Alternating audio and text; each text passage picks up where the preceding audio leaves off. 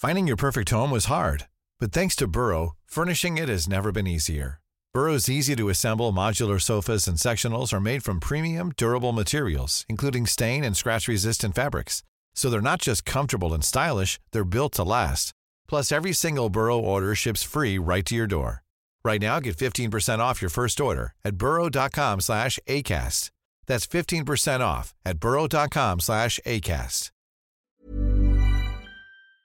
The Guardian. Hello, and welcome to the Guardian Books podcast with me, Claire Armistead. And me, Sian Cain. Fresh back from your travels, Sian. this week, data scientist Alexander Boxer looks back over the history of astrology and reveals what it tells us about the past and the future of science. And later in the show, we'll be talking about the books that transformed our outlook on life. Alexander Boxer has a doctorate in physics from MIT, a master's degree in the history of science from Oxford, and a bachelor's in classical language from Yale. His debut book looks at the surprising history and science of astrology from a data perspective. Richard Lea began the interview by asking what on earth a data scientist is doing writing about astrology and horoscopes. That's a great question. So let me start out by saying that I myself am not, am not an astrologer. I don't believe in astrology, but uh, I became very interested in, in, the question about what astrology is, and in particular how astrology can can be a mirror to some of the uh, very empirical, very data driven algorithms that we're generating today to, to talk about our personal preferences, et cetera. Things that astrologers in the past were, were also very interested in as you say, I mean, the, the, astrology of the past that stretches back quite a long way. The first, um, the first flowerings of astrology were in Egypt, Babylon, Rome, and Alexandria. But the central figure, you, you argue, is that the, the, the man who made all previous astrology superfluous to the working astrologer was Claudius Ptolemy. Who was he, and, and what did he achieve? He is a, a, Greek astronomer living in Roman Egypt, in Roman Alexandria, and he comes up with this very comprehensive system for how you can use mathematics to compute the positions of the stars and planets at any time in the past, present, or future.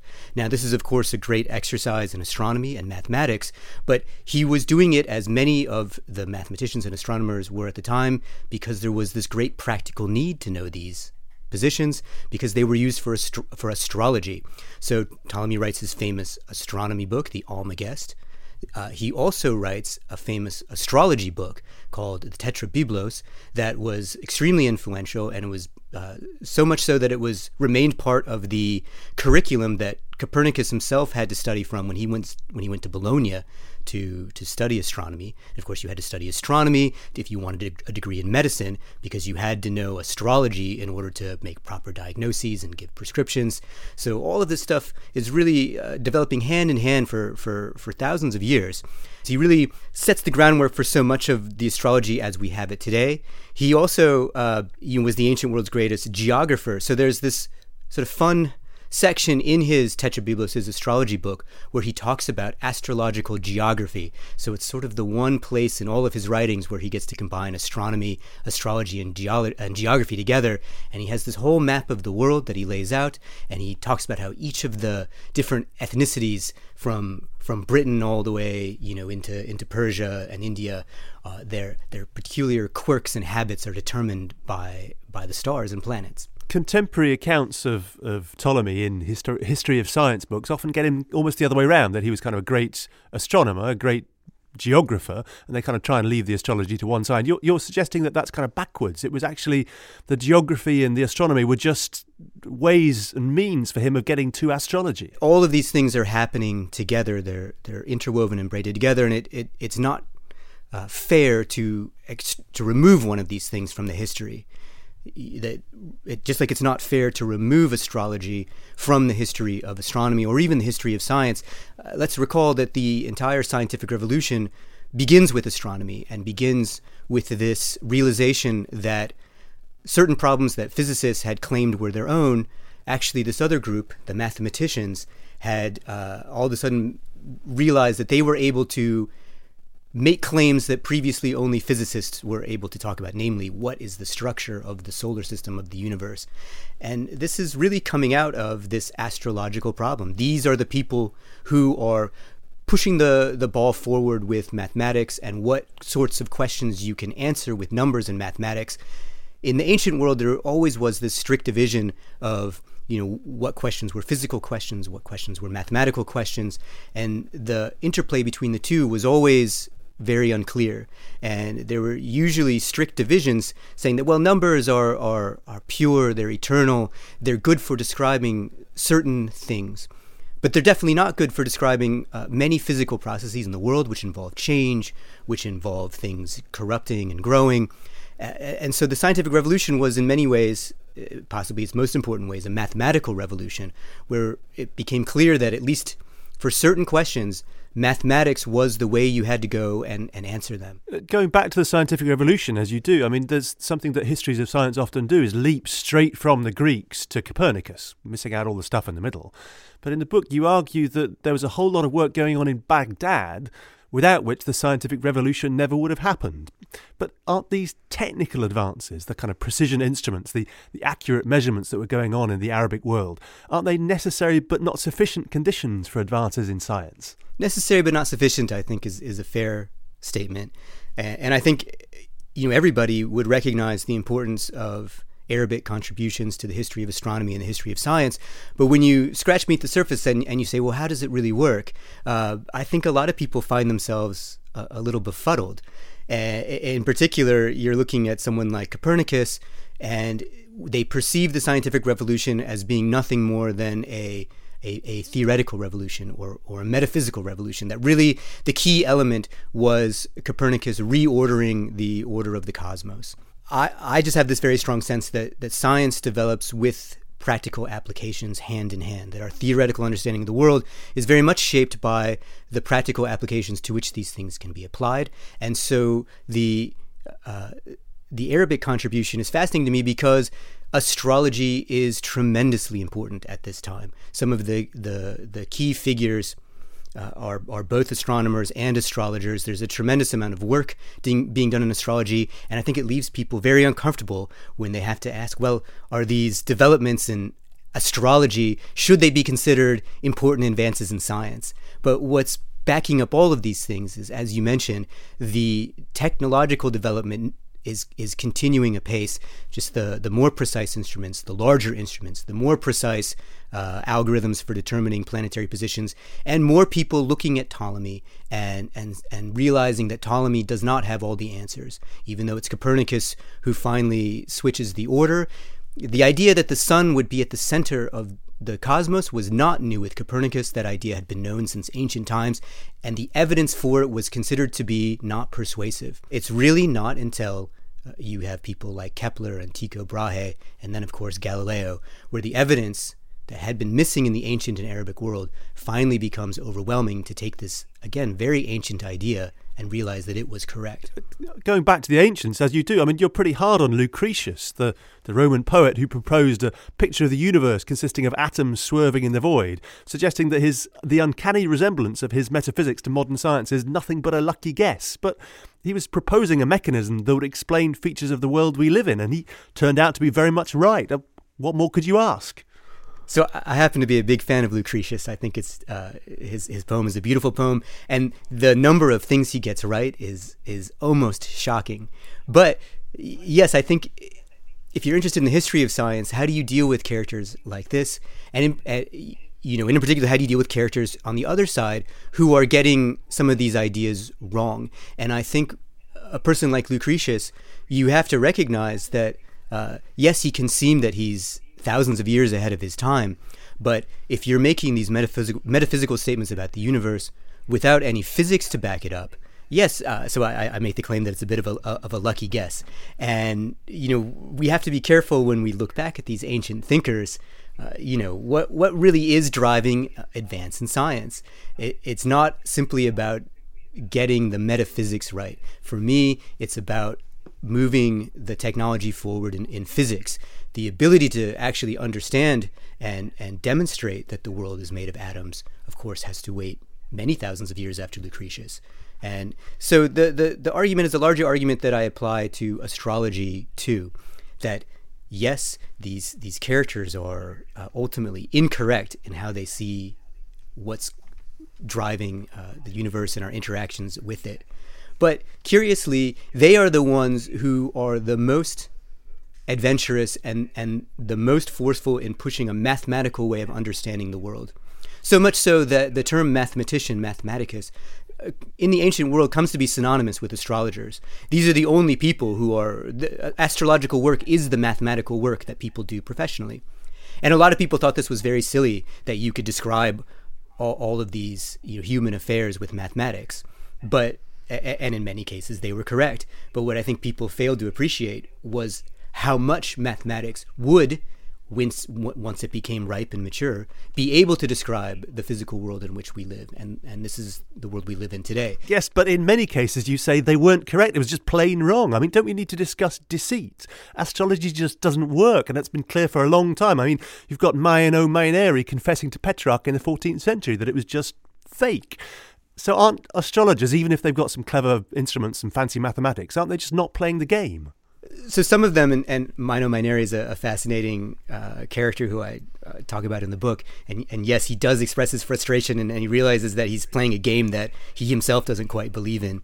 But I don't actually. I actually think Maineri is probably sincere in his belief that these methods may work. I think it's really not until after someone like Kepler where astrologers really have to ask themselves what what are they doing and why. And uh, but I think that Kepler to me is the dividing line. He himself was very interested in what you could do with the mathematics of astronomy and astrology. He pursues them both vigorously, and by the end of his career, after he's had these tremendous success- successes with with astronomy and finding within the data that he's looking at his planetary, his laws of planetary motion, he's also casting horoscopes with his own hand, over a thousand of them, looking for patterns too. He's he's not able to find them.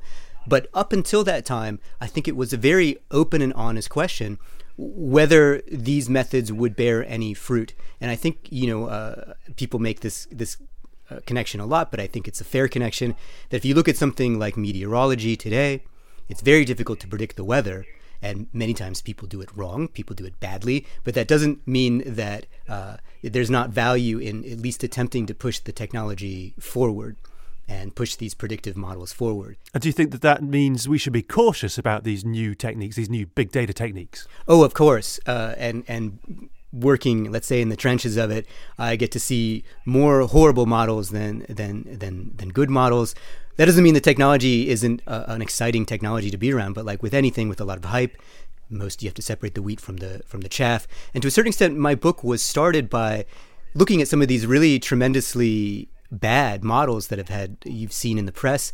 Uh, in, in particular, let's say the stock market crash and the and the housing market crisis that all sorts of economic models claimed could never happen. And uh, most famously in the United States, all of the election forecasts for 2016, some of which gave Hillary Clinton a 99% chance of winning. Now, all of hmm. these models. We know how that turned out. We do know how that turned out. Uh, and all these models rely on uh, very sophisticated statistics and mathematics. And part of me wanted to say, are, are these doing any better than astrology? Wouldn't it be fun to set up an astrological baseline just to see what models could even beat superstitious astrology? And that's sort of what got me thinking that uh, although I have a long-standing interest in the history of science and the history of astronomy, I don't really, I didn't really know much about astrology, and I certainly didn't know how it worked as a technical practice. And that was what I was very interested in: is astrology as a technology, and sort of seeing them as the original data scientists. I think we think today of astrology as a, a form of cosmic mysticism, which I, I, think I think that largely describes it correctly today. And so people look to the past and think that past astrologers would also be this species of cosmic mystic. And I, and I think that that's actually mistaken. I look at these ancient astrologers and see them uh, in very much the same vein as as a modern statistician or a modern data scientist. So if astrologers almost by accident, invented astronomy and launched a scientific revolution. Should we expect a similar kind of revolution from the developments in, in, in data science today? Well, of course, you can never, you, whoever, who can really predict the future? Let's say, uh, distinct from an astrologer, I, I do not believe that it's, uh, any of us can really predict the future. But I think it's an, it's an interesting question where people who, who support pure science uh, oftentimes make the claim that, well, you have to be investigating all of these things because you don't really know where it will lead. And in particular, from a practical application point of view, many practical applications have been developed by studying things which were were originally designed to do something else. And I think actually these arguments work very well to astrology, at least to ancient astrology, where uh, I would argue that astrology is the practical application that is driving all of this. When you look at questions of uh, charting the positions of the sun, the moon, and the stars, those had always been very important for timekeeping, regulating calendars, and, and also navigation and surveying. But uh, if you ask the question, what use was there for predicting with great precision the, the coordinates of the planets, there's no practical application in the ancient world except for astrology. And, and yet, for thousands of years, people are paying money to support these observations. People are interested in improving these observations. And again, it's these observations which, uh, perhaps a surprise to everyone involved, led to the scientific revolution and the modern world that, that we know today. So it's a good example that, yes, the, it's very hard to predict where, where, where, where the future will go. And something as off uh, script as astrology may actually be the driving force of what has turned into our modern, very anti astrological perception of the universe. That was Alexander Boxer. A Scheme of Heaven, The History of Astrology and the Search for Our Destiny in Data is published by Profile Books in the UK and W.W. Norton in the US. After the break, we'll be talking about the books that changed our understanding of the world. Hey, I'm Ryan Reynolds. Recently, I asked Mint Mobile's legal team if big wireless companies are allowed to raise prices due to inflation. They said yes. And then when I asked if raising prices technically violates those onerous two year contracts, they said, What the f are you talking about, you insane Hollywood ass? So to recap, we're cutting the price of Mint Unlimited from $30 a month to just $15 a month. Give it a try at mintmobile.com slash switch. $45 up front for three months plus taxes and fees. Promo rate for new customers for limited time. Unlimited more than 40 gigabytes per month. Slows. Full terms at mintmobile.com. Finding your perfect home was hard, but thanks to Burrow, furnishing it has never been easier. Burrow's easy-to-assemble modular sofas and sectionals are made from premium, durable materials, including stain and scratch-resistant fabrics. So they're not just comfortable and stylish, they're built to last.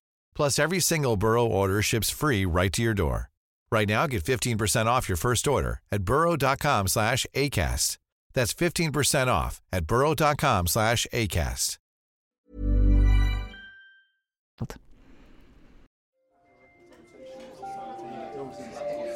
Too often in science podcasts, we hear voices not of the people who might be affected by new discoveries, but of those who made them. What if we flip that on its head? Like my father's 50 and praise God that he's still alive, but that's through kidney transplant, ripping a vein out of his leg to put in his arm. That's through having um, eight units of blood every month, and that's touch and go if he actually gets that. This could stop that. With our Common Threads podcast, we travelled around the country to hear people's questions, hopes, and fears when it comes to something called gene editing. It's a technology that could one day allow us to rewrite our DNA. Actually, my son has severe learning difficulties, so he doesn't have capacity to make any decision for himself. I'd say that he's very happy in his skin. The only person that has suffered because of him is me. Would I change him if I could? No. My daughter's got an extra chromosome, and I would absolutely delete that. And it's not to change her, it's to change that extra chromosome that holds her back. It's important as well to give context because we're all here and we're all people of African origin, and I think that very much shapes our response to things like this because our history of being abused by science shapes us. To have a listen, just search Common Threads on your podcast app or head over to theguardian.com where you'll find all the content from our Gene Gap project.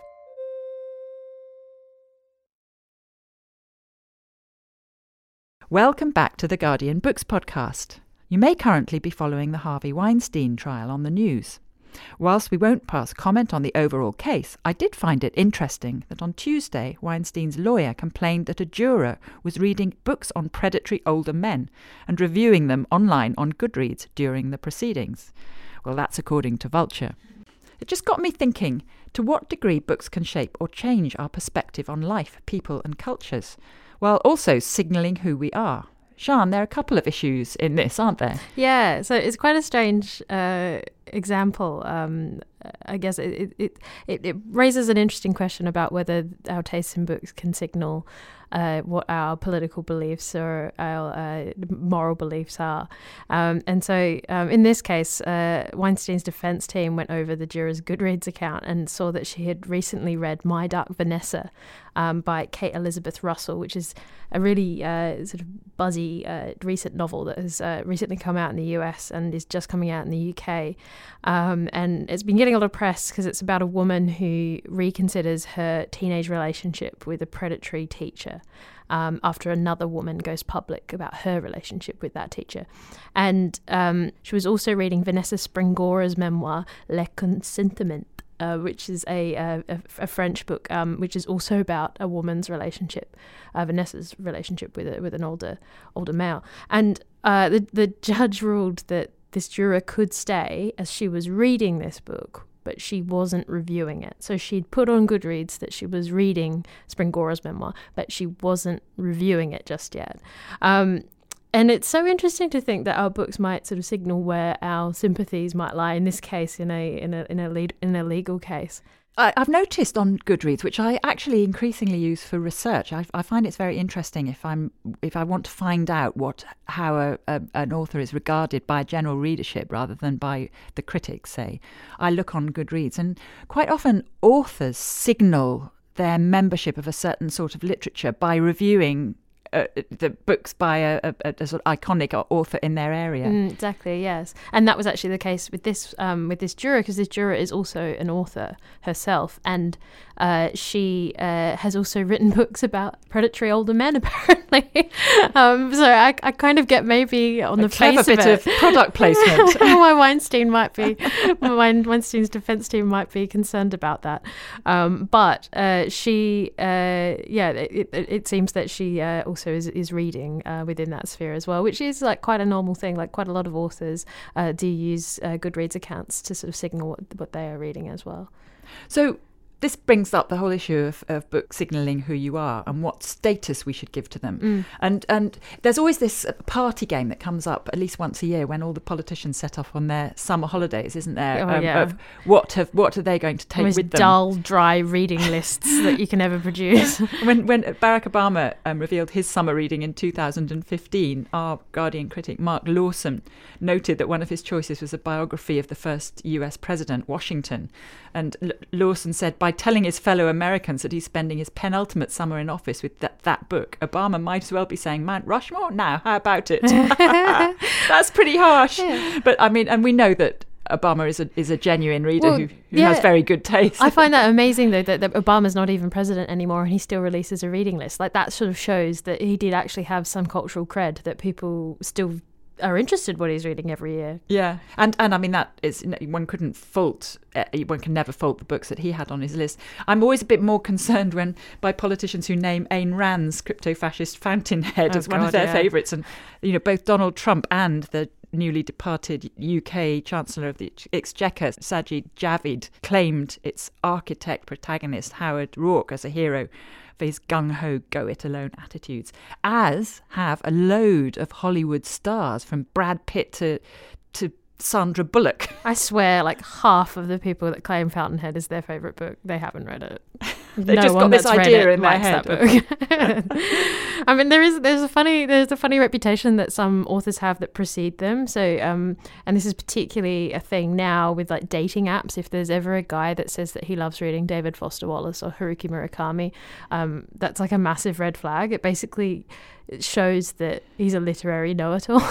well, then, then there's the, the, the recently proclaimed Lee Child fan club, which the author Joanna Trollope, who's a different sort of genre novelist, described as reverse snobbery. Yes, I find that really it, it's really interesting how there are cer- certain authors that some you would say intellectual types deign to read or deign to admit that they like. Yeah, and, and, it's, there's, it's there's a long history okay. of that. There's He's- a long history of that, and it's usually people hard-boiled writers, isn't Yeah. it? Like, I mean, going all the way back to Dashiell Hammett see, and, I'm and guilty of Raymond that. Chandler. Raymond Chandler's one of my favourite authors. and it's not to say that they're not good, No. but, but it's not to say that Joanna Trollope isn't good No. as well. But people wouldn't but sort of people confess infer to, something yeah. from you liking Joanna Trollope, and they infer something from you liking Murakami. And I, I like Murakami, but I've got to say it has actually kind of rather tainted my uh, my view of him, uh, having read so many anecdotes about the kinds of guys that like Murakami, you do start to really notice just how creepy he is about women women when you read his novels.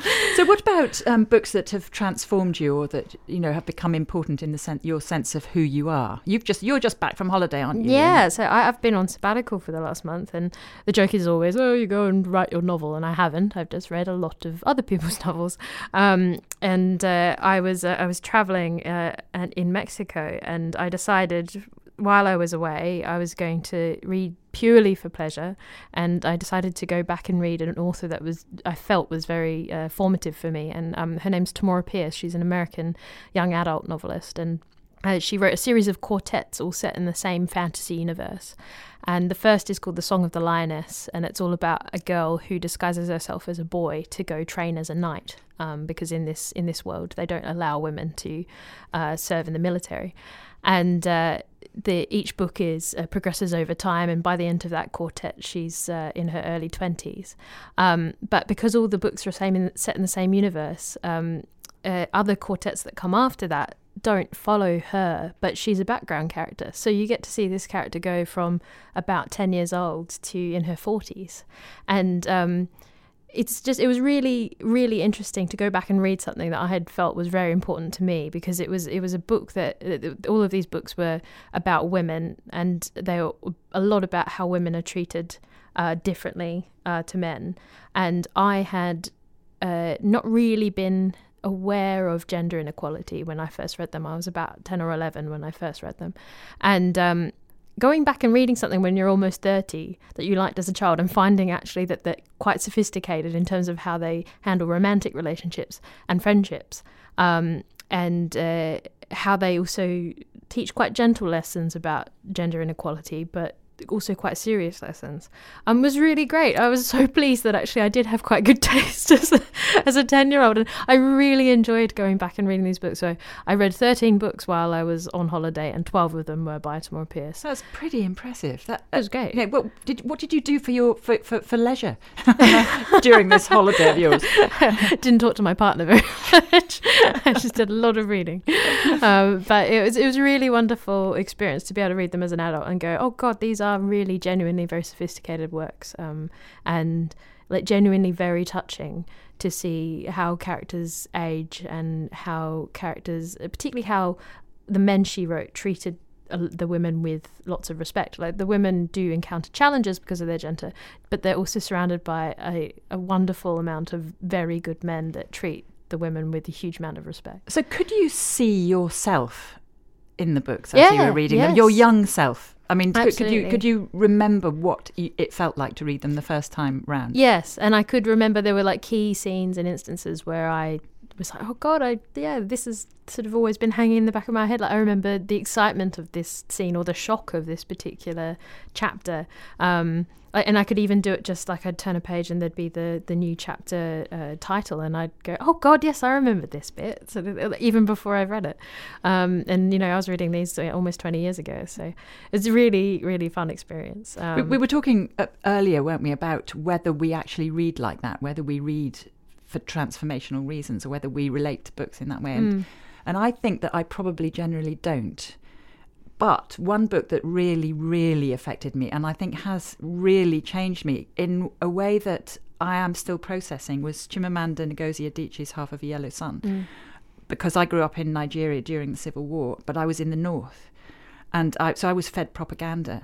And when you're fed propaganda as a child, even though you're told that it was propaganda, it's quite difficult to lose that sense of, of your childhood attachment to a particular vision of history. Mm. And it wasn't until I read Half of a Yellow Sun that I understood, really understood in a sort of visceral, emotional way, that atrocities that were happening in that country wh- while I was living a happy life, cycling around untroubled roads and things mm. a few hundred miles away. And so, you had you encountered much about Nigeria in fiction before?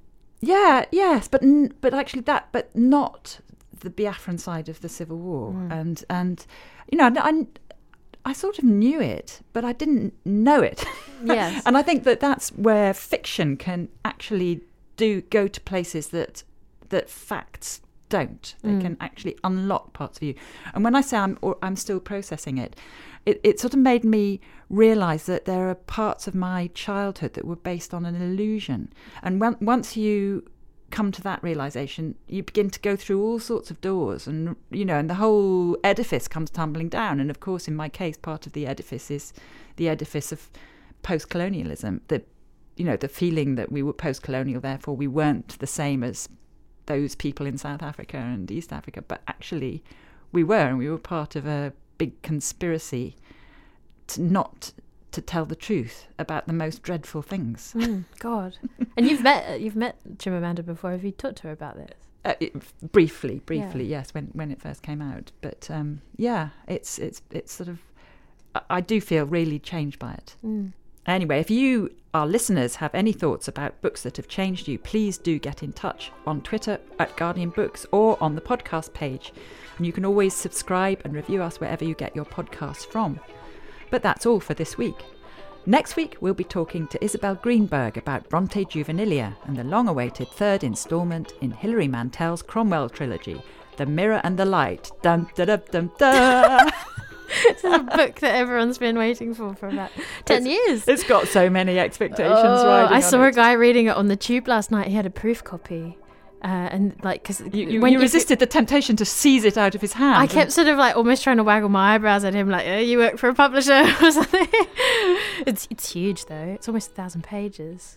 Anyway, sorry. Anyway, well, that's Very going to keep us busy, isn't it, for a few Yeah. months? Um, but for now, from me, Claire Armitstead, and me, Sian Cain, and our producer, Esther Opoku-Gyeni, thanks for listening and goodbye. For more great podcasts from The Guardian, just go to theguardian.com slash podcasts.